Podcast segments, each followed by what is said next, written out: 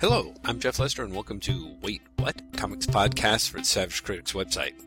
Dreaded by some, adored by others, it's time for another Wait What where we answer questions from listeners following us on Twitter. This is part one of hopefully not too many, and it finds Graeme McMillan and I talking waffles, waffles, and more waffles.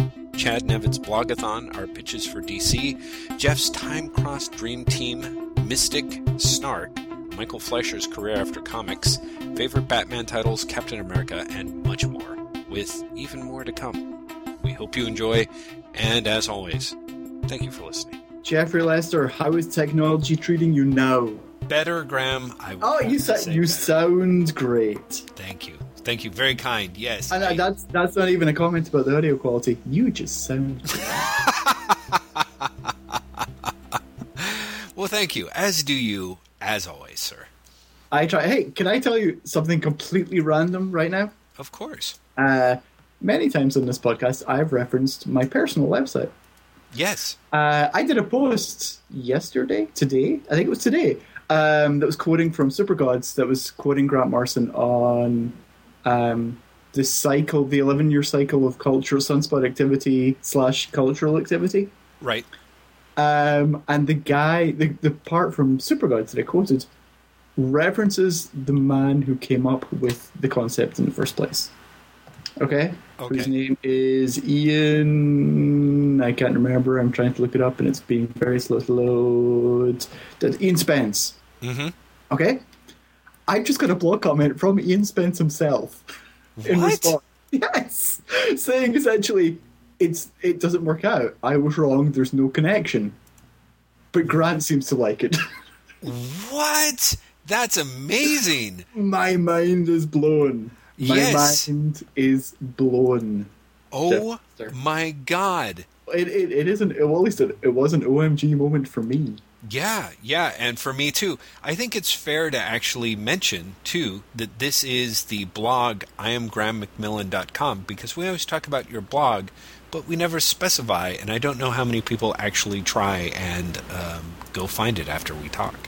Uh, I, I I hope they don't. It's literally just me rambling. People, there's there's no interest for you there.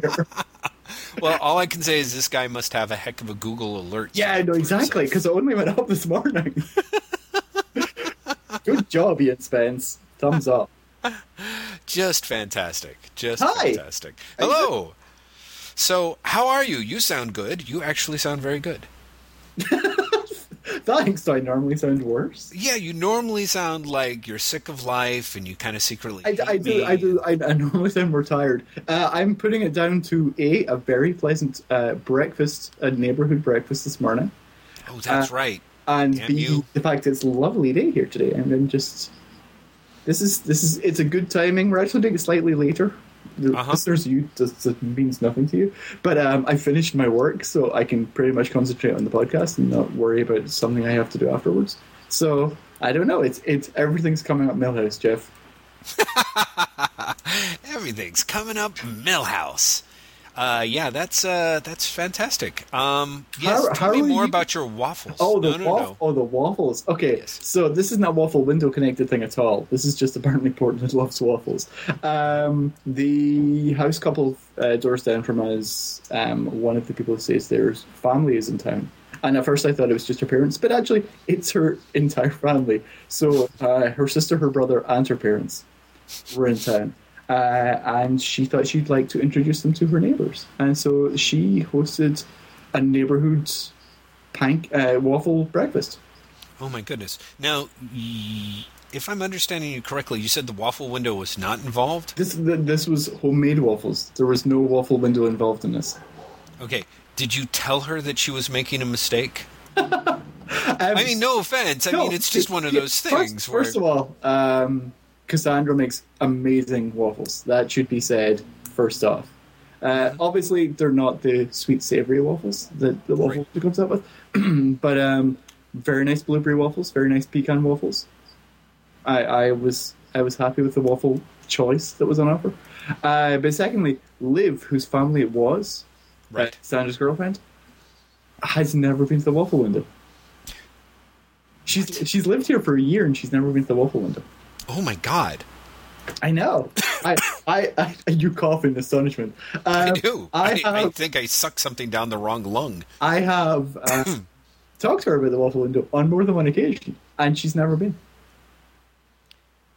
Wow. I. Wow. I I don't know what to tell you, Jeff. They, these these things happen. I am staggered, sir. I am You- staggered. You actually sound staggered. I do, don't I? I'm like, "Wh- what? Like, because to me, it's like the waffle window is such a valuable resource that is just so close. I mean, it's so close. It is so good, and it is so close. You know what I mean? I I'm just trying to think of like what would be the best way to explain this to someone, like.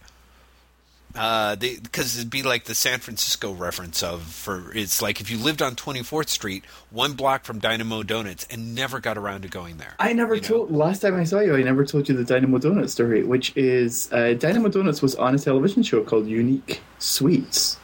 Oh yeah, um, think you did that is on the, that is on the Cooking channel. Um, and did I tell you that Kate saw it for the first time and didn't even know it existed and was astonished to find out that I had been there when you took me there when I I was in town for WonderCon? I mean, really, she was how, how basic. This is what she said.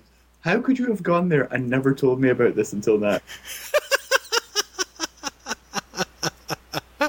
It is kind of alarming. I'm sure she's like, "What else are you holding out on me?" Uh, it's just like you know, it's it's a donut place.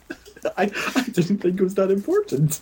Oh, Graeme, this is this is one of those situations where me and Kate uh, line up quite nicely. I would be completely appalled if that had been the sort of situation where, you know, I mean, I'm I am I'm one of those people that used to be.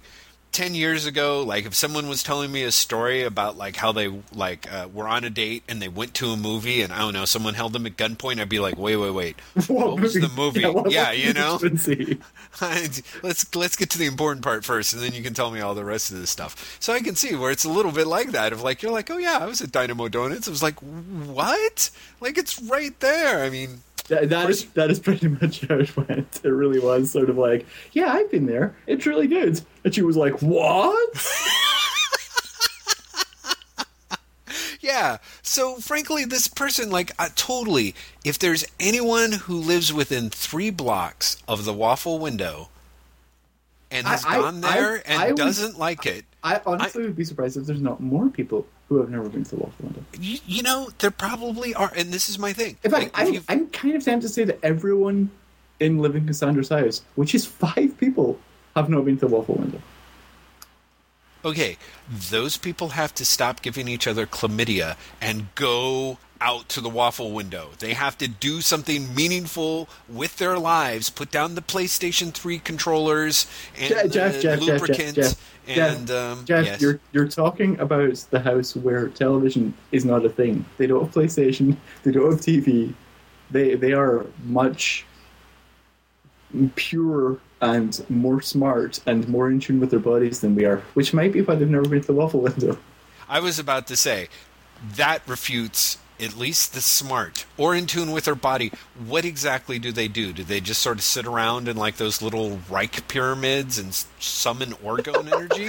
What do they do? I kind of love that you've taken against this entire household of lovely people. I am. Like- they're probably great, but they're clearly idiots. Like at this stage, I'm I'm reaching the point of at least with TV and PlayStation, you have an excuse. But if they don't even have a TV and they haven't been to a waffle place a block away, and there's five of them, well, are four of them be- are they fair- cattle? Are they sheep? These are human beings we're talking about, right? These aren't just like sentient to fair, vegetarian. One of oh, one of them. Oh no, how many are vegetarian? Are they gazelle? I want to say Are- three might be vegetarian.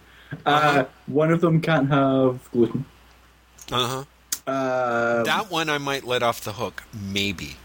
there's yeah, there no, there's all sorts of like food things going on. There's only one person in the house who can have who can eat whatever they want.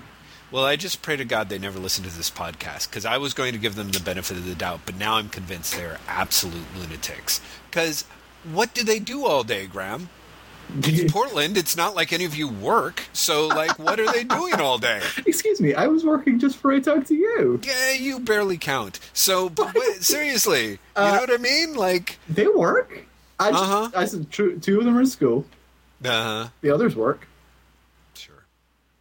What, Jeez. 20 hours a week somewhere? I'm just saying, it just seems impossible to me. Next year, It's, it's, it's honestly like Jeff Lester versus Portland. This podcast. Oh my god, it is. I'm willing to start a fight with all of you at this point. Just because this household of like five people are like too busy trying on like barbell piercings to actually get out the door and go to the waffle window. I don't care if they don't like it once they try it, but the wait. idea that they haven't tried it is a it's appalling. It's The next appalling. time you come to Portland, I'm going to introduce you to these people, and you're going to feel so bad for everything you are saying right now. I won't because I will no, be throwing no, waffles no, at them. You, you really will. You'll be like, these are some of the sweetest, nicest people Oh in my the world. God. And I have This is made these terrible. terrible accusations against This is see, this is how Darkseid got started. Like the Forever people were so awesome that they couldn't even be bothered to eat a donut, and he was like, "Really? What is the point of New Genesis? You guys all have to die."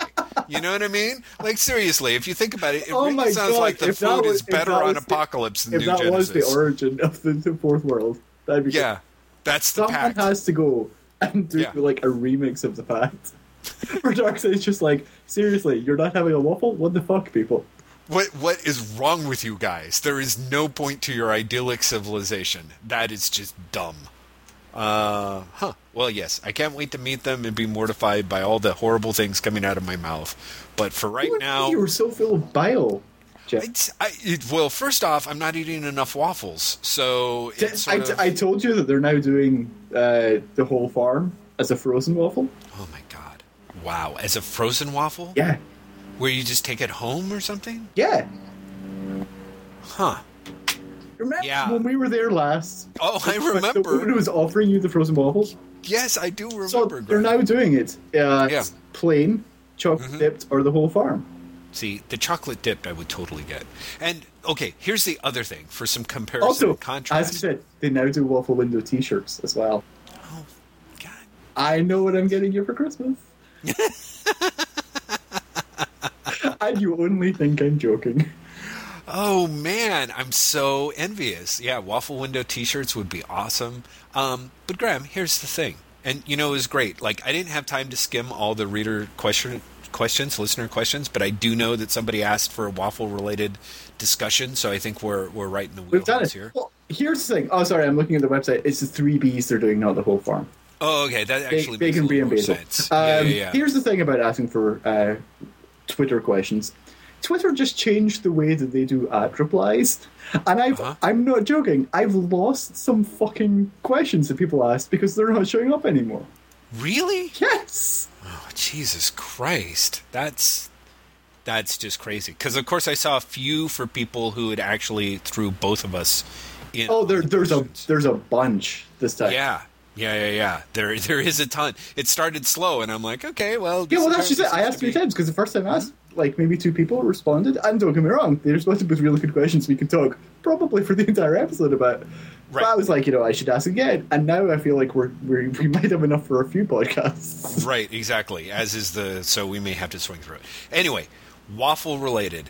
I they opened a waffle style window at the San Francisco Center. They it is a very small store that does Belgian waffles and they do the Liege style waffles there as It's- well as the others. It's apparently a thing because Emily Stackhouse moved to Seattle, as you know, from San Francisco, uh, and I got an email from her the other week, and she said that one of the first things she and Nick, her husband, did was go and find a waffle window, and apparently there's a place in Seattle that serves the same type of waffles. Yeah, yeah. There, there are. There's also a guy who serves waffles at a bar. Weirdly enough, like there's this bar that on some Sundays, this guy who actually has like a you know a non-bar day job, actually his loves the Liege Belgian waffles, and so like one day a month he shows up and makes waffles for people, and it's kind of like this big thing that Edie tipped me off to. We're trying to nail down a date so that we can actually go. Then there's the place that um, in the San Francisco Center. God bless them. The woman there working there was very very sweet. Uh, Did you I go found- up and just harass her about waffles? uh, no, no. I was like, I would like a plain liege waffle, and uh, it was, it was, eh. You know, It, it wasn't a waffle window waffle, is what you're saying. It wasn't. The waffle window waffles are made fresh. These guys, as far as I can tell, they crank out the the waffles when they're closed, cut them up in sheets, and then rewarm them once you order them. And I could be completely wrong, and please don't sue me, whatever the name of your restaurant is. But it so, and also they cover it in like marshmallows and chocolate chips. and Oh, that's like not that. right. Yeah, so I just wanted a plain Liege waffle. And the great thing about the Liege ones is they're not too sweet, but they are sweet, you know? And they're also crisp and warm, but they're not stale. And this one was, so I was bummed. Also, uh, for those people who purvey the frozen aisle of their supermarkets, Eggo has a thick and fluffy waffle. It's like packages of six. They look a lot like Liege waffles, and they smell a lot like cake once you uh, toast them up. Not great. I mean, okay for what they are, but a very poor substitute for waffle window waffles. I have to ask, have you been seriously researching waffles? I feel like you just gave like the waffle update. Yes, yes. I, no, no. I, I don't know. I yes, I've been a little obsessed. I admit it, but in a very low key way. But yeah, it was kind You, of. you I are, saw of that course, question, checking wafflewindow.com for an update and everything they offer all the time, right? No, I can't because it's like torture, Graeme. I'm not there. I can't like get. I, you know, if I did that, I would be driving up to Portland. Waffle other week. Window Catering, with our unique flavors and custom menu options, you'll be amazed what the window has to offer for your next big event. See, I love them. I I love the waffle window people. Jeff Parker, when you're listening to this uh, in Periscope, clearly you guys need to have the Waffle Window come in and cater a lunch at Periscope Studios. Oh my god, that would I'm, be. I'm just throwing that out there. Jeff, Jeffs, both she, Mr. Lester and Mr. Parker. I, I was about to say I don't think I can get them to do a San Francisco lunch down here, that would but be you know, spectacular, wouldn't it? Believe Hey, me. I'm a big fan. You'll know because last time I was there, I had five waffles in four hours. you you basically cut me off, and then I snuck back later. Yeah, you well, probably remember me. There's no basically. She did cut you off. Yeah. Oh yeah. No, she did cut me off. Yeah. No. She actually said those words, Jeff. Yeah, you are cut off. No, I I think she probably uh, yeah. Okay, so I'm not sure what your point is there, Graeme. But uh, anyway, yeah. If we if seriously, if I could have Waffle Window cater the next nerd brunch down here, I totally totally would. That would be like Clearly, you have to move Nerd Brunch to Portland. Yes. Oh, interesting. Just throwing that idea out there as well. I'm just I'm an idea tossing machine right now. You you are. I have to say. Um, okay. Well, I'm Sh- ready sh- to should go we should we do the questions? Yes, yes. I'm sorry. Uh, yes, questions. That's Okay, the first question is one that has got lost, but I remember what it was, which is Chad Nevett asked that we hype up his um, blogathon, which, What? as I then asked him, will actually be over by the time you listen to this, podcasters. Um, some background. Do you know Chad's blogathons? Have you been following them in the past? Yes, yes. Uh, and I think they are great things. I'm always impressed. What's he? Uh, but I, I haven't I haven't been checking it on the site. Do you know what he's going to be covering for the next? I, w- I want to say it's, it's a variety of things. He has said, let's see, he has talked about, he is going to be writing about The Dark Knight Strikes Again, uh, specifically its relationship to The Dark Knight Returns and Kingdom Come, which I think will be interesting. The Authority Revolution, which is Ed Brubaker and Dustin Nguyen's um, Authority series, which no one really remembers, and I seem to remember being it. It was all right. The program by Peter Milligan and Cam Smith. Um, some of the Mark Waid Fantastic 4 various interpretations of Superman, including All Star Superman, Joe Casey's Adventures of Superman, Superman for Tomorrow, and Steven Seagle's It's a Bird. Uh, he's thinking about doing some Iron Man, I believe, as well. Uh, he did it in the past about Bendis's Avengers. right. That was great. When he basically Yeah, was like, that's I the would, one where I I went through review all. all of Bendis's Avengers. Let's see, he's also doing Iron Man the Inevitable, uh, he's doing, which is the Joe Casey series with Frazer Irving art. Right. Uh, he's going to be looking at the new X Men story, Murder at the Mansion, through the prism of Raymond Chandler's 12 Notes on the Mystery Story, Nice. Uh, and also Warren Ellis' superhuman trilogy, Black Summer, No Hero, and Supergod. Oh, that's fantastic. So in other words- There will be all manner of good stuff. Um, what the blogathon is, listeners who this will have passed, so you can go back and look at it. Uh, Chad, who used to do the Splash Page podcast, writes for a site called Graphic Content, which is graphic content, one word with one C. So graphy content or graphic content uh, dot blogspot.com. Uh, and on August 15th, which I think is going to be the day before this podcast to go live, uh, Yes. every half hour for 24 hours, he's going to post a new mini essay on comics, which is kind of stunning. Yeah, that's pretty substantive. That it's great stuff. Everyone should go check it out. Especially, gosh, who's the the guy who's very nice who always uh, asks us if we want to read Supergod, um, the Warren Ellis thing. Oh, he, he, he did it in the most recent po- uh, comments. Yeah, or, or next to most recent, since we just keep cranking those out. Um, We, we can't David- stop. We can't, we can't stop, so we won't stop, or something. David Bitterbaum, who uh, who who, yeah, would love to hear about us talking about Supergod. Which which would be great if either of us had actually finished Supergod. I, I've only read like two issues, I think. Yeah, I I have not picked. I picked up part of it and went through it.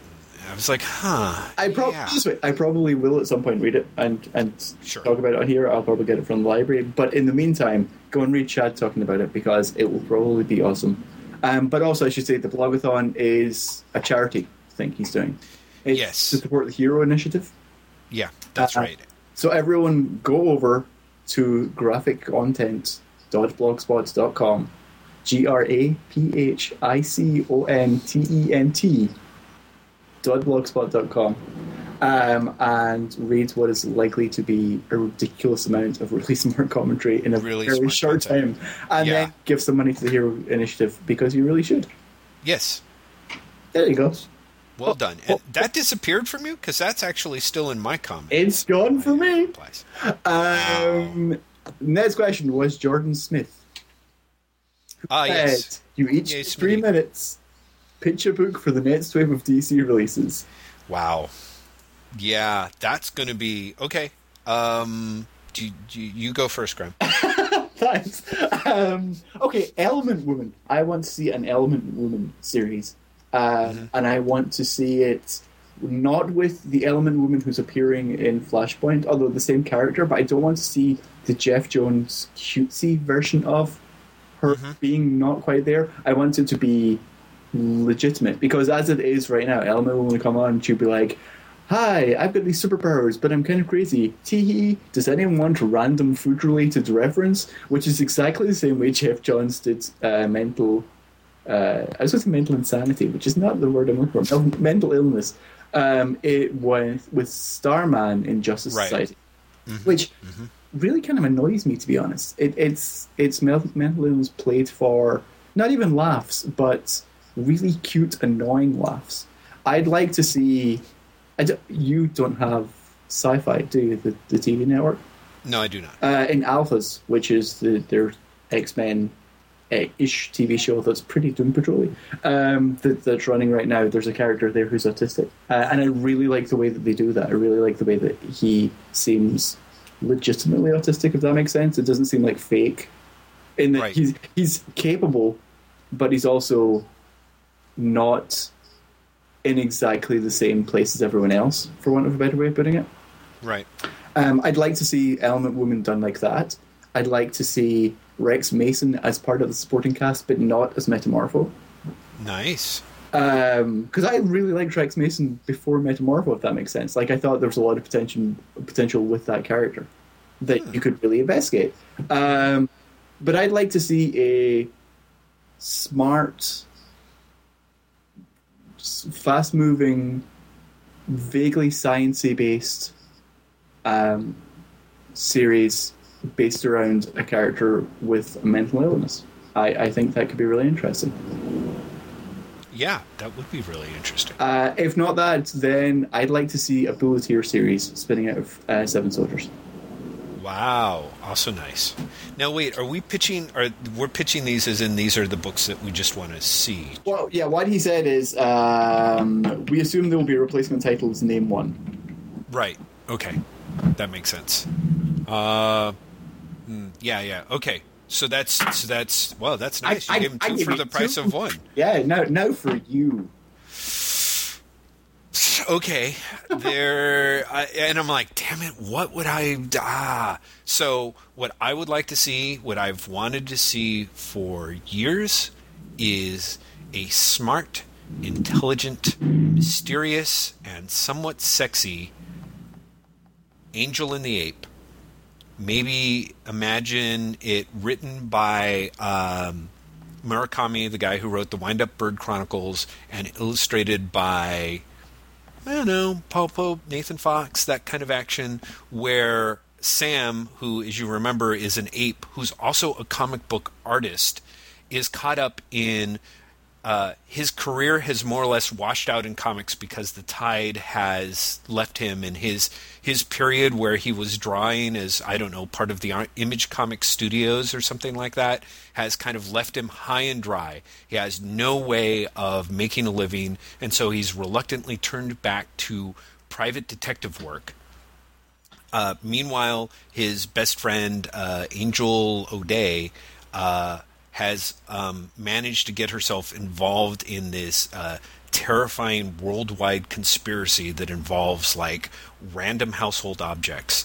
And uh, the two of them are in the process of solving the mystery of the universe when Sam actually gets recruited by the Alien CD Comics that have decided to relaunch their entire titles.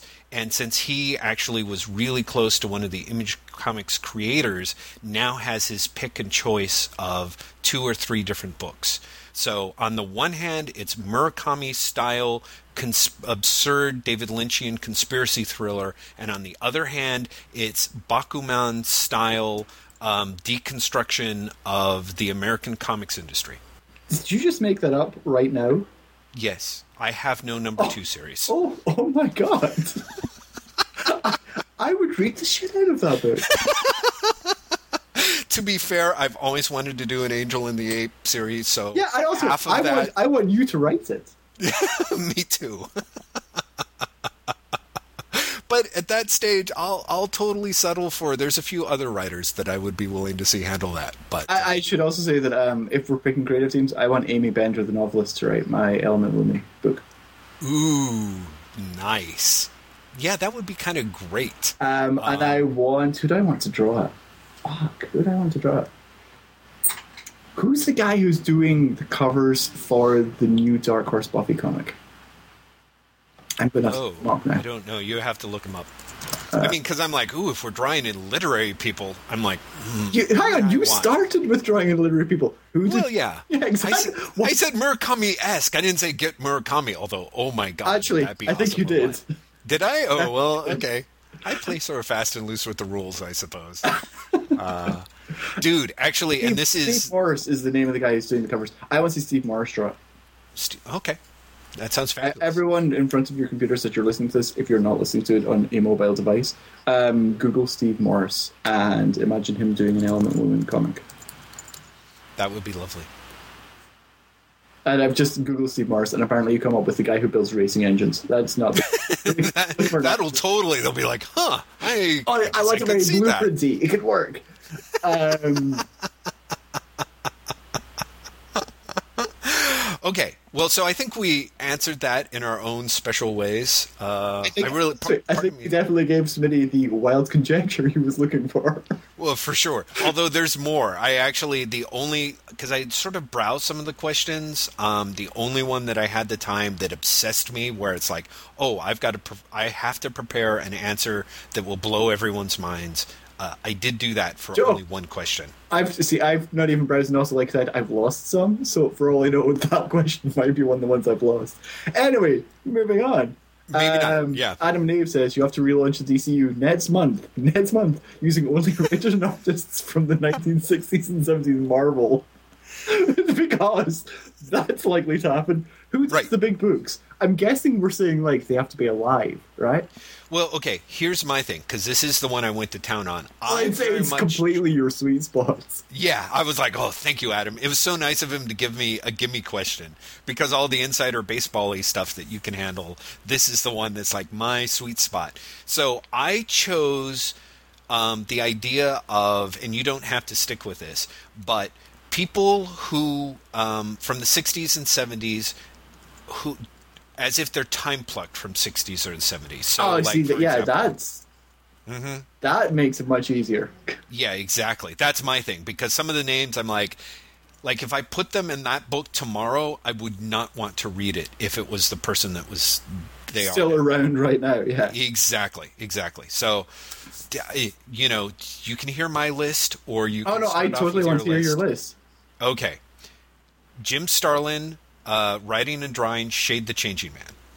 Uh, Bill Mantlo and Michael Golden doing Green Lantern. Uh, Steve Gerber and whoever he wants, preferably Curt Swan, doing Superman, just because he's always wanted a shot at it. Don McGregor and P. Craig Russell doing Wonder Woman. Uh, Len Wein or Marv Wolfman with Gene Colan doing The Demon. Michael Fleischer and John Buscema doing Claw the Unconquered. Uh, Steve Englehart and Gil Kane doing The Flash. Uh, Howard Chaykin doing Johnny Double. Chris Claremont and Dave Cockrum, then later replaced by John Byrne, doing The Legion of Superheroes. Uh, Peter B. Gillis and Jim Steranko doing Batman. Wait, was Peter was Peter B. Gillis around in the seventies? He came in at the very tail end. It's a little bit of a cheat. I think he might be like early 80s. He he, he totally always seemed like mid eighties to me because I remember his um, second Micronaut series and the Yes. Strange Tales he did. Yeah, Yeah, yeah, yeah. And, and uh, but I think I'm hoping, praying that maybe when he was doing Marvel Two-in-One, it was at the very last days of the 70s and not the early days of the 80s. okay, Yeah, maybe I'm off. but still, Jeff, Jeff, that's a hell of a list. That- oh, I'm not even done. I'm halfway through. Denny O'Neil and Barry Windsor Smith on Detective Comics. Uh, Stan Lee and Jack Kirby on Justice League of America. Uh, Steve Ditko on The Creeper or anything he wants, but I'd like to see him do The Phantom Stranger. Roy Thomas and C.C. Beck on Shazam. Archie Goodwin and Herb Trimpe on Sergeant Rock. Uh, Gerry Conway and George Perez on The Brave and the Bold. And just to fuck with everyone, Michael Fleischer and Don Heck on Jonah Hex. Holy crap! I'm not even going to attempt to come up with a list. I'm just going to say, sure, everything Jeff said. That's Like I said, amazing. that, that- that- you you did think about that. I was in a car. I had a commute home, and I was started thinking, and I was like, hmm, what, what, what, what, what? So yeah, again, people, this is my sweet spot. So uh, That's an amazing list. Here, do me a favor. Mm-hmm. When you post this, actually post that as a list. okay, No, seriously, because I've already forgotten some of the names, and I remember when you were reading them out, I was like, "That's an amazing idea." So, Yeah. so I actually posted it as a list so people can go back and refer to it. okay, we'll do, we'll do. Also, Um, we have to invent a time machine. Yeah, you know, honestly, there's a couple of these where I'm like, oh, I would love to see P. Craig Russell from the '70s drawing Wonder Woman. Wouldn't that be kind of amazing? Yeah. I, I really just would love to see that. Also, Steve Ditko doing Phantom Stranger was inspired. Oh yeah, well, you know, it was a little. It was one part analog to one part like, wow, what happened there? Are you okay? I'm still here, yeah. Okay, because all of a sudden there was this like, psh, like I'm like, oh my god, he's spontaneously human combustion. That was so exciting. I just blew up. Steve Ditko on the Venom Stranger. yeah, I, I'd be kind of curious. What do you think of as a Legion fan? What would you think of '70s Chris Claremont on Legion of Superheroes? Uh, I think he'd be. Fu- I put this way: I think he'd be as good as Mm-hmm. the seventies Legion of Superheroes. If that makes sense. Uh, and someone in the comments, I think, Mm-hmm. said something along the lines of, "One day we should talk about Claremont's influence on superhero comics," which is Oh yeah, vast. But I think he really definitely had an imp- uh, an influence on Levitz's second Legion run, the the nineteen eighties run. Oh, interesting. The Giffen run. Yeah. Ah, okay. Not so much the Giffen run as what came after it. I think uh, Steve Lightle and definitely the Greg La- LaRoquette, Mm, whatever his name is, I think is uh, has a lot of Claremont. And actually, his new Legion also has way more Claremont. Um, in part because of the Saturn Queen being the evil dominatrix plot. Is I'm I'm not like it's a Claremont story. It really is. She's going she's going around and people are calling her like mistress and my queen, and she's like, "I have possessed you, lick my feet." I mean, it's it's it's very Claremont. ripped from the pages of Chris Claremont's Bustier. Uh, yeah, that's uh, I was that just sounds Chris Claremont's diary, but close enough. Allegedly, um, yeah, it, I, it could work. Uh huh. So uh, yeah, I could see it. Uh, what sort of amused me, I guess, was that you're like Claremont and Cockrum replaced by Byrne. So basically, you just want the Uncanny X Men team.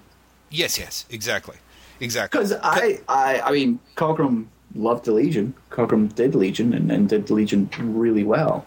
Right, Uh, and um, and in fact, the Imperial Guard are a bunch of or the Legion, yeah. yeah. So you know, uh, But it- clearly it'd be great. But at the same time, I don't think I'd like Byrne in the Legion, You know, especially this Byrne of that era. See, I think 70s Byrne it might work because although it's not as beautiful as Cockrum's work, and I mean, I honestly, this was a problem I had when Cockrum left the X Men. I love, oh god, I was one of the few people in comicdom who did not, who was not digging on John Byrne taking over X Men, and I loved Claremont and Byrne on Iron Fist like with a passion. But when he came in, I'm like, ah, everything was so like tight and it wasn't expansive. You know, Byrne's a pretty ratcheted down storyteller before he became just flat out dull. But but that all that being said, if you look at like some of the Marvel team ups from that era that he was doing with Claremont, and even as X Men, Uncanny X Men hits its stride, Byrne has a, a lot of love for science fiction. Um, and I think would help sort of like push things in interesting directions. And he's very he's opinionated about characters, and I think his pushing and pulling really helped to make the Uncanny X Men a more interesting team. Yeah. You, you know, But but yeah, here, but here's my problem: that Byrne of that era, I feel his faces were incredibly similar. Mm-hmm. I think he went he like he peaked where he was able to differentiate characters, and then he sort of went back down. And I think the Byrne you have now that people are like that's not good. It's actually not a million miles away from early Byrne. And Mm-hmm. I think when you've got a character like Legion that has like twenty five odd members, right. you have to have a way of differentiating them better than just their costumes. And let's face it, a lot of Legion artists can only differentiate Legion through their costumes. Yeah, I was about to say it's really hard to No, do. no, no, but at the same But time, I totally why, agree that's with why I you. go for a different Yeah, artist Mhm. who would be better at it. I mean, Is there one? Is, is there one you can think of? weirdly enough, I uh, I don't know, but I'm tempted to like. For, I would pick 1960s Don Heck wow, just, interesting. just to blow some minds. Yeah, I, I almost put him on Brave and the Bold, or oh, I almost put him on Justice League because I thought that he would be such a good analog to sort of Dick Dillin in a Yeah. way, you know? Or even Mike Sekowsky. They've got, he's got similar like line sometimes. Yeah, yeah, yeah, yeah. It's true. It's true. Because Sekowsky um, was always more comfortable with real people, for want of a better way of putting it, in the same way that Heck was. Yeah, exactly. when he's drawing like regular people. Yeah, exactly. Which is why I thought throwing him on a western would be nice. Um, but yeah, I don't, I don't know. That's a, it's a tough question because you, you really do like. I, I think that Byrne wasn't as um, facile with like hair and faces as say Cockrum was, and you know Cockrum, Cockrum and also had Grell and Cockrum and Grell to a lesser extent, but Cockrum really um, was interested in fashion as well. yes, Which again really matters when you've got 25 odd characters in the book. Oh, agreed. Which is why, like some of his Legion designs that he did actually stuck. It's just I had to I had to do it on a switch up because I also knew that Dave Cockrum would not be able to keep his schedule. So it was kind of like, okay, in order to try and imagine a I love that you're like, I could pick him from the past, but he's not going to be able to keep the schedule. right, it's like going to be Some great five level of months and then what? Yeah. Totally, dude, dude. I could probably go into like terrifying lengths about each of these. Believe me. Um, Adam also asks, "What are your favorite comics of the last few months? What should we be reading that we aren't?" God, I'm not a really good person to be asking that. I'm going to randomly say Dungeons and Dragons from IDW. yeah, you know they got to come out with like a fucking paperback of that. Son They have. bitch. No, I thought it was still a hardcover. Is it hardcover? Oh god, that's a mistake. Yeah, um, John Rogers' Dungeons and Dragons is just. I mean, the art is not really to my taste, to be honest. It's Andrea Di Vito, and I, I find that really bland. But the writing is just everything I could possibly want from that sort of comic. Right. It's right. really funny. It's really sharp. It Mm-hmm. it's fast as fuck. It reads incredibly well in singles, and then when you read them all at once, you get a different layer of joke Mm-hmm. in, in the across the chapters. it's just it's really really good stuff. I don't even like fantasy, and yet Dungeons and Dragons is one of my favorite books every month. Yeah, I, I would love to. I, I'm still dying to read it. So uh, I'm, I'm sure everyone on the net or anyone that's listened to us has picked up Daredevil number one. Of course, I thought that was really strong. Um, Oh. certainly so. Did you pick up Mystic number one? Talking about Marvel launches lately. No, but I heard amazing things. I loved it. I really, I and I liked like I liked G. Willow Wilson's writing anyway. I thought Air was really good. I thought Cairo was good. Um, and there's something about this book that's just in her sweet spot, but also David Lopez's art, as colored by Nathan Fairbairn, is just glorious. I mean, it is. It's a sort of book that's not going to appeal to everyone. I definitely saw some people complaining that uh, I think Jameson Henty was one of the people who was saying, you know, it's too Disneyfied for him. Right. But um, yeah, I I thought it was great. I thought it was an incredibly good first issue, and honestly, the sort of thing that made me think this is this is the sort of comic that people publishers should be pushing. and like- is it in the? Is it in set in the Marvel six one six No, or? no, it's it's all on its own thing. It's not even connected to the other CrossGen books. Interesting. Okay, well that sounds fantastic. Yeah, I definitely remember seeing some stuff on it. I think actually you called it like the book. of- Oh, I, I, I yeah, I thought it was the best book of last week, easily. yeah, yeah. It started, it started that literally I just pushed on Kate. Mm-hmm. And bear in mind, like last week, also it's the zero issue of Snarks coming out. Snarks was really good as well. oh yeah. So for Mystic to take place over Snarks, which I think is like a, an almost perfect all ages comic, you should hopefully speak to how good I thought Mystic was. Right, right, and that's the Roger Right, it's the new Roger Langridge series. Langridge book from, That, that from Boom, right? Yeah, that is um, based on slash dripping off slash somewhere in between um, the Walrus and Carpenter, Mhm. uh, and also Hunting of the Snark. But also, it's like, what if Wimpy from Popeye was a walrus, Okay, but- I've got to get the book. This already sounds. but he was kind of smarter, but not that much smarter, and he has an idiot for a sidekick, and he's trying to con his way into the castle to steal things. wow. and so tells the princess that he's looking for snarks. Like that's that's the setup for the first issue. Wow. Wow, that sounds great. Yeah, that's one that I've got to. Is that now? Did you get a preview copy? Or It, it came out last week though. It's, Oh, okay. it's, um, All right, I'll have to the, grab the zero issue came out last week, which is a dollar for. I want to say maybe twelve pages of story, Mm-hmm. uh, but there's also some preview sketches and the complete Walrus and the Carpenter, and I want to say maybe the complete Hunting of the Snarks in there as well. Wow, Uh, so it's, it's it's like thirty-two pages of content. man, that's amazing. it's it's it's a great, great, great book. So sure, that as well. Right. I'm trying Right. to think what else has been really good in the last few months. Well, yeah. I mean, I, I you know, um, criminal, Last of the Innocent, of course, I which I talked about last week. I quite liked. Um, I'm. th- This is the thing. I'm like the last month or so. I feel like the amount of comics I've read has been really small, and also once they're not in my line of sight, I'm ridiculous. Yeah, that it, it is it is kind of crazy. I'm like, I'm sure there's other things. Yeah, exactly. I'm like, uh, uh, yeah. So I, I'm going to let you carry that. Of course, Bakuman Volume Six should be out, and I'm super excited about that. I'm kind of dying but about the fact that I don't have it in my hands.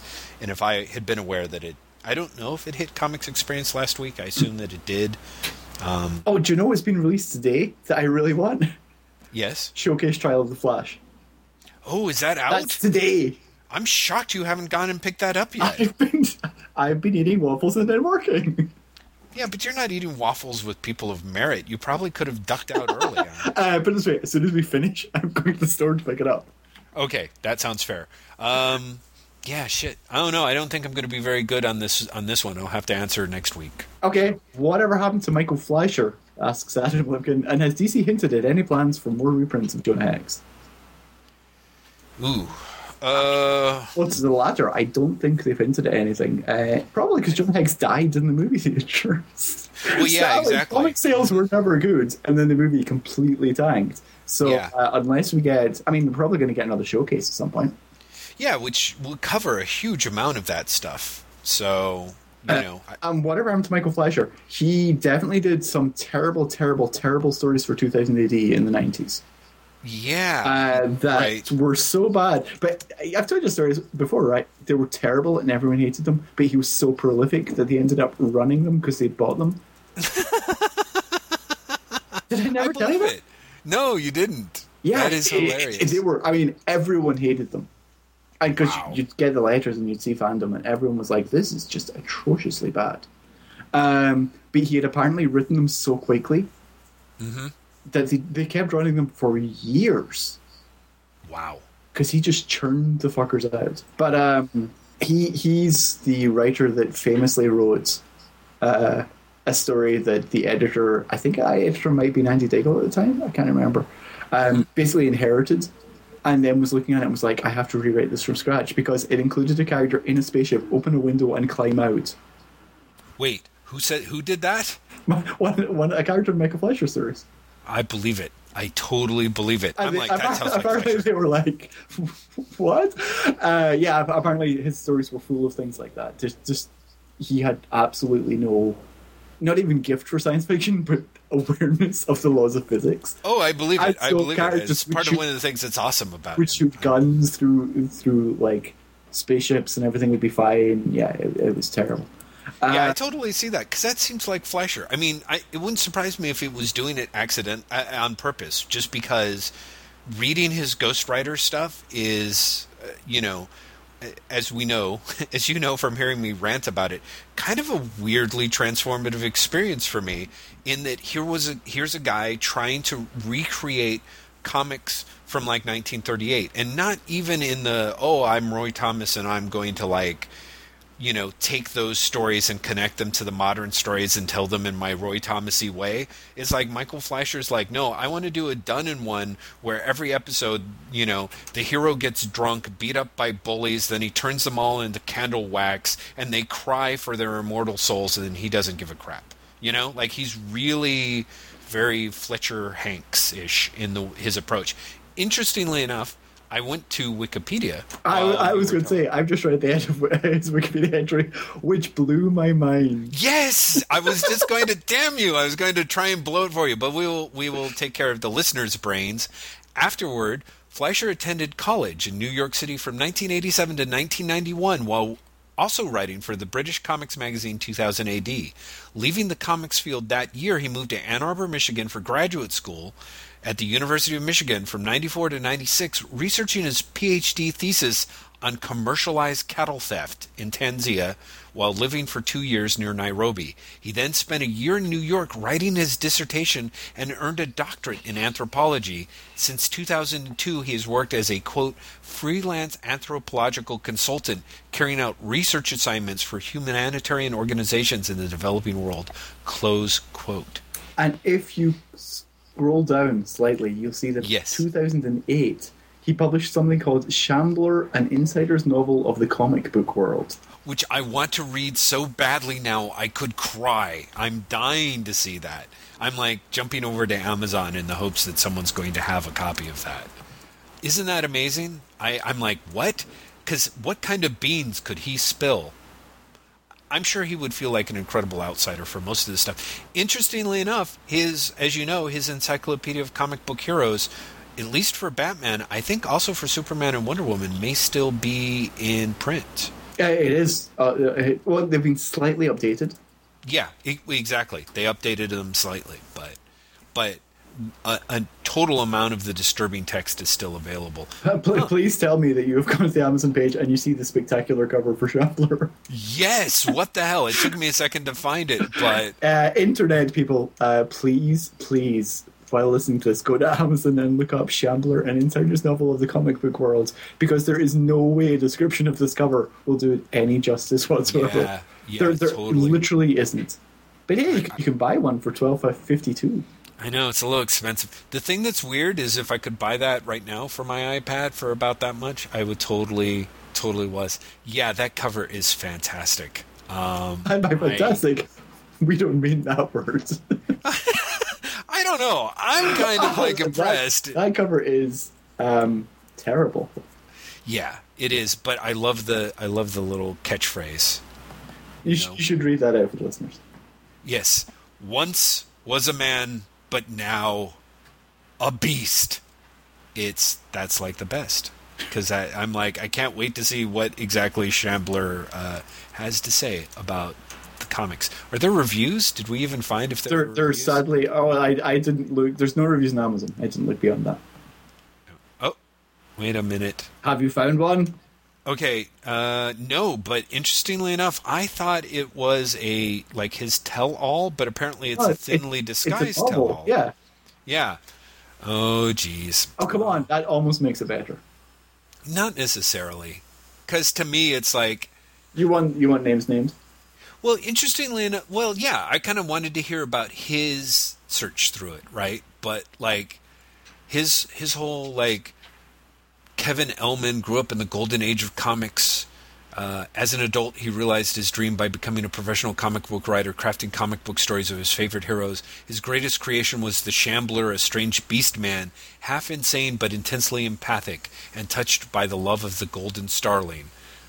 The Shambler sales soared, and Kevin became famous. Now, this is kind of interesting. I'm a interested like this, but I also find it fascinating that with the next, but in the 1970s, the comic book landscape was transformed. There's no way you could create the Shambler outside of the 70s. You Yeah, know what I the mean? Sham- yeah, the Shambler, or as we call him, Man Thing. Exactly.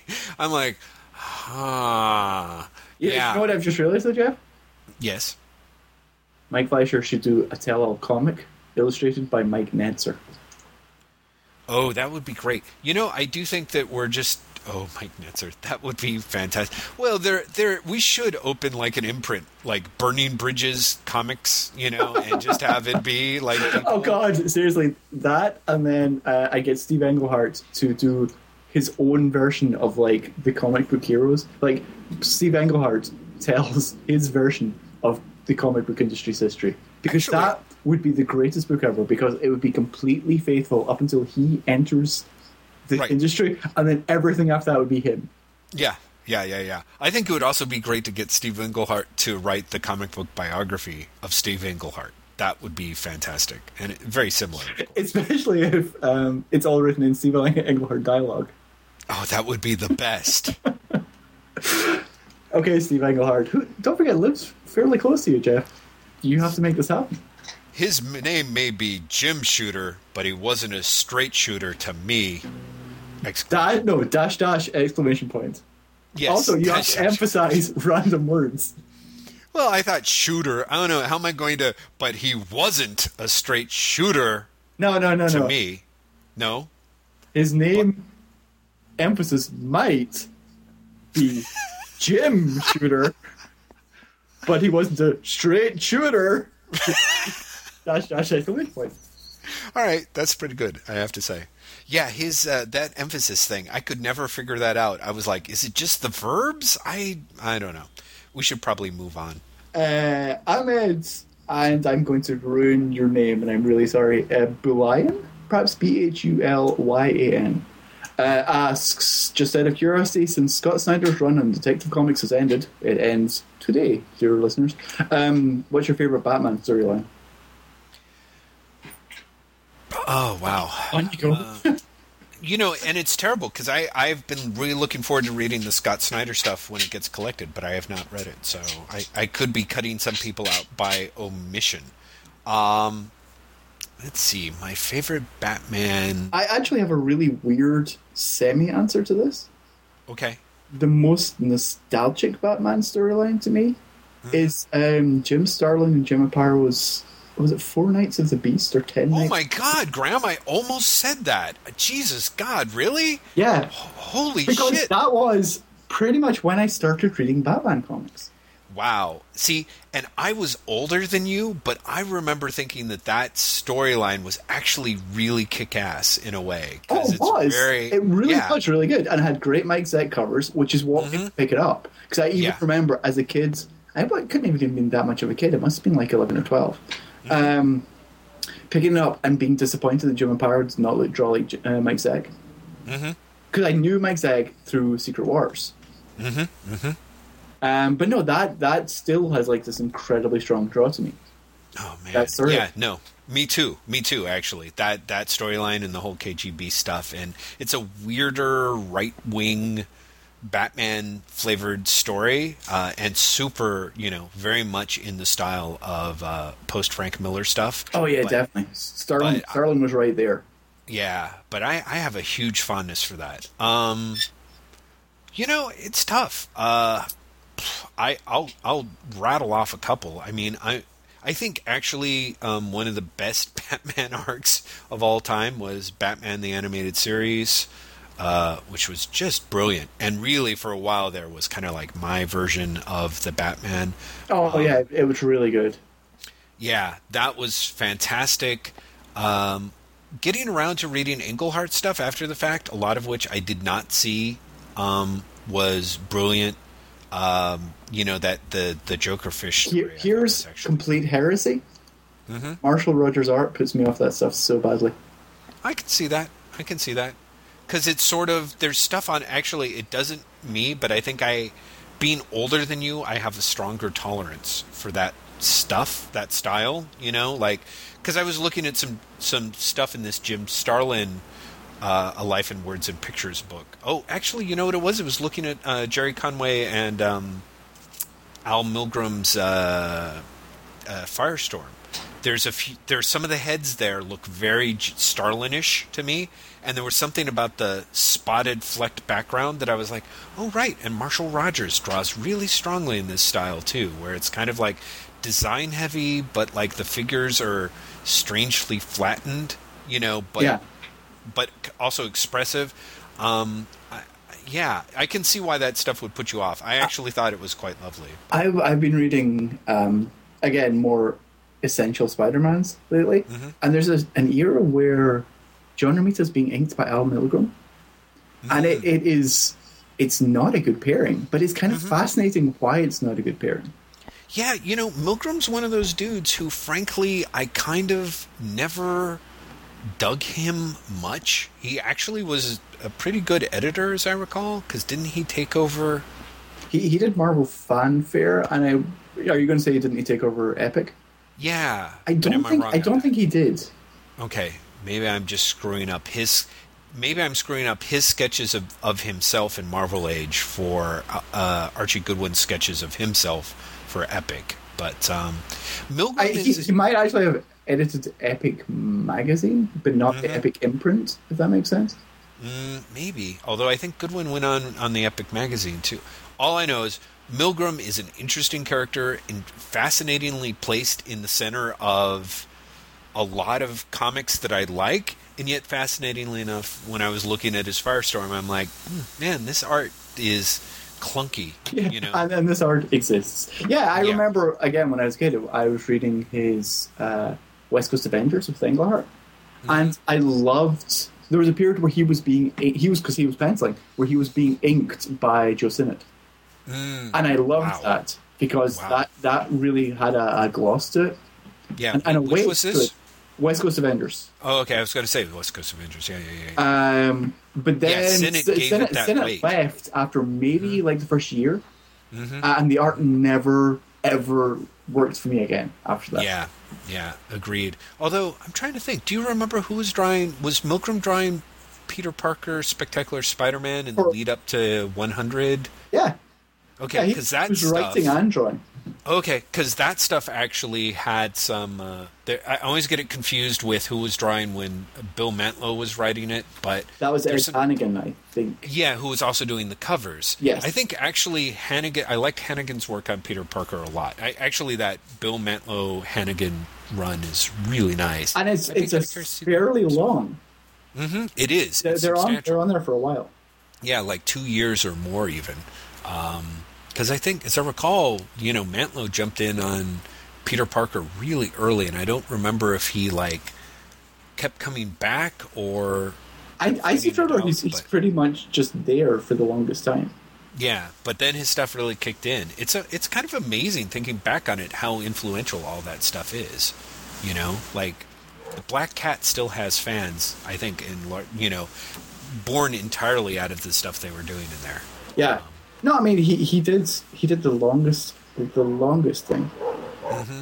Let's see. I'm trying to. I'm looking up to see if it's got a how long period. Are you hearing the many neighborhood dogs having another? Yeah. period, by the way? What, what's happening with the the many many dogs? Uh, they're just barking. Oh, okay. There, I mean, there's there's there's nothing to it. The dogs are barking. Okay, so it looks like Bill Mantlo started on issue nine. And Yeah. was on there all the way. I'm going to blow your mind to issue 89. Okay.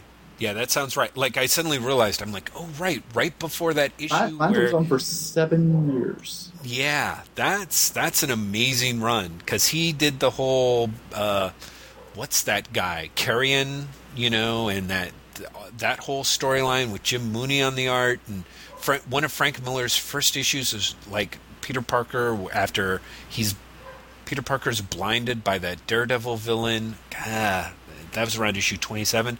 Like that was all Mantlo stuff, and then he's doing the later stuff in the 80s. And then who follows him? Does that end up being? Um, At, at Milgrom. Oh, wow. Okay. So yeah.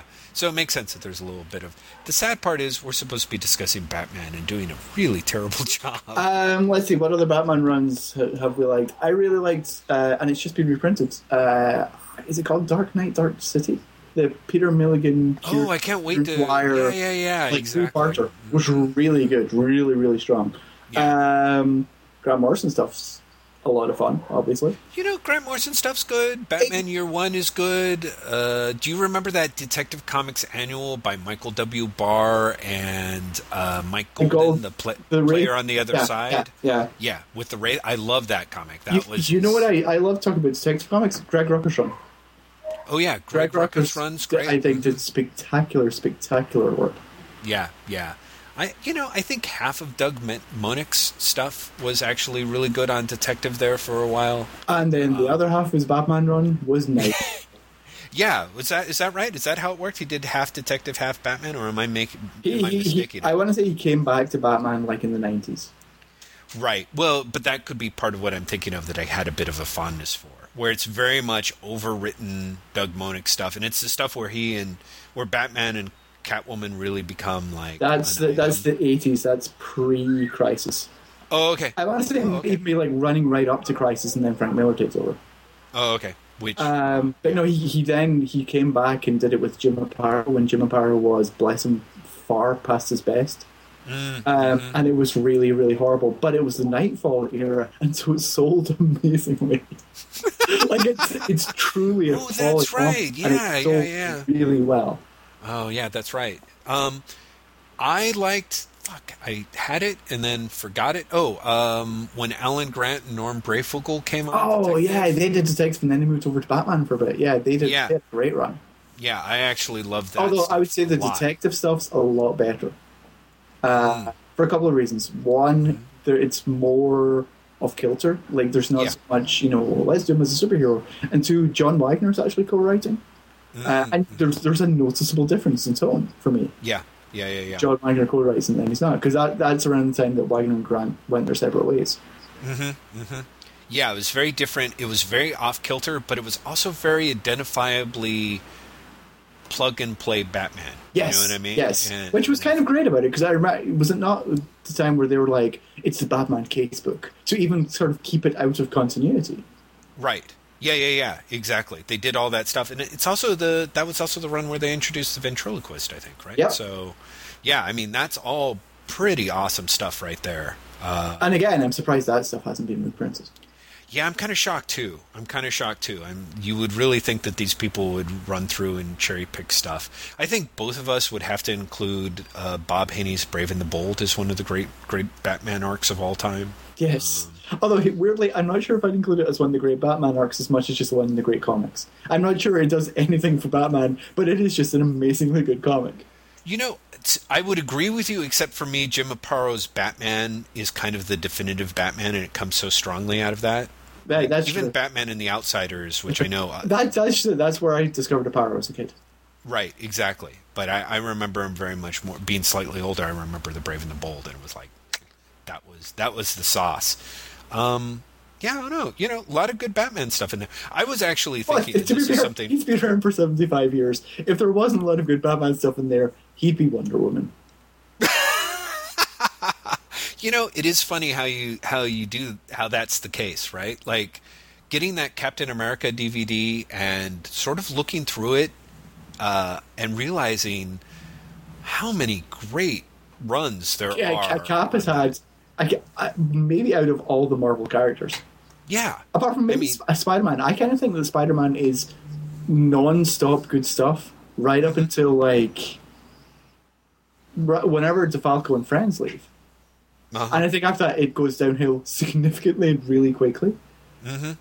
right, which is way way in the run. Yeah, but that's like about it. 275 or something. Yeah, That's like yeah, yeah, 275 issues Well- of just wherever you pick it up, it's going to be good. Well, you know, honestly, some people like Mich- Michelinie and McFarlane picked it up afterwards too, right? Like But I would actually give it through them through 300 or so, right? I sure. I, I just uh, I was never a McFarlane big art fan. I, I'm not That's a not true. huge art I fan. really was on Hulk. mm, oh yeah, his Hulk stuff with Peter David actually. reason- Yeah, The same time, I mean, he was drawing the two simultaneously. I could never get into Spider-Man. Well, you know, I was the same way. But having read some of those stories, I actually think until until Michelinie got crowded out by McFarlane, I thought Michelinie was doing some really good Spider-Man stories, you know? And I think even Venom, which is kind of the beginning of the end in a way, in and of himself is a is a pretty decent character. And yeah, the, the, definitely the creation of Venom, I think, is is a it's a really solid story, and yeah. I, I and a, a really good Spider-Man story, even with the whole he's an alien symbiote. Right. Uh, no, exactly, exactly. it's a but then it strangely kind good of goes Spider-Man story. yeah, well, because it just it, it's not as it's not as uh, strong an idea as everyone seems to think it is. So as they keep bringing it out, to me that was it. Like Venom became so incredibly shop worn by his like third appearance, which was in such a short period of time because he was so absurdly popular. And I'm like, guys, I'm sorry, this is not a Doctor Doom. You know what I mean? This is just not. It was kind of rough for me. But, But- can we be fair? I don't even think Doctor Doom was a Doctor Doom. Uh, Do you know what I mean? I, th- I think as great as the original Fantastic Four stories are, I think they really get by on kind of the greatness of Lee and Kirby Yeah, as opposed to the ideas. I Doctor Doctor Doom became a Doctor Doom not because you saw him first and you're like, I want to see that guy back, but because Oh, every yeah. time they brought him back, they did something different with him. Yeah, yeah, no, no, no, no, no. He's one of those characters that really got fine tuned as he went on, and so he hits a period of greatness, and then I feel like people are able to more or less imitate, Coast, yeah.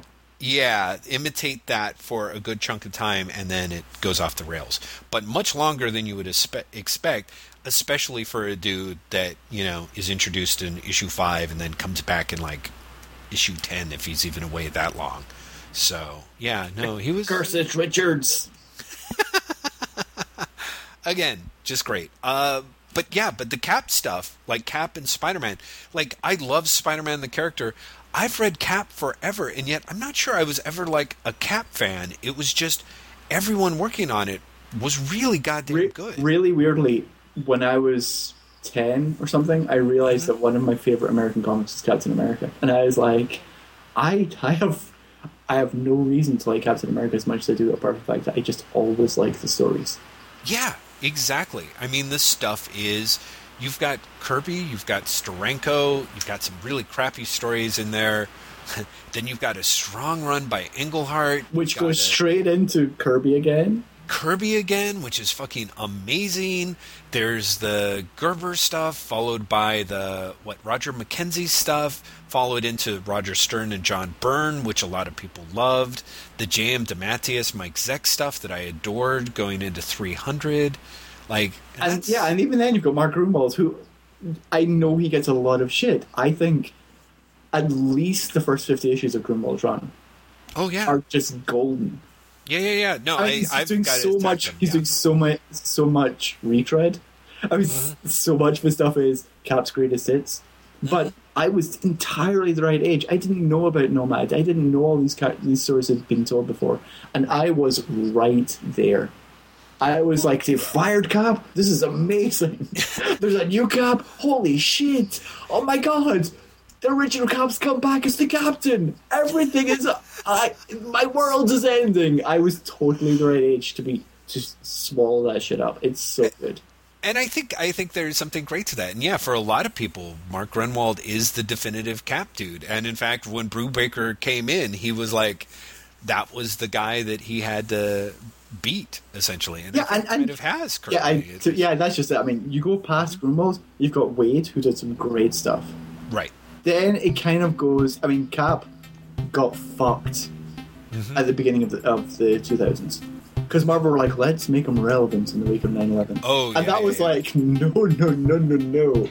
Yeah, that was a Maybe huge you've forgotten mistake. that he's Captain America, and like, no.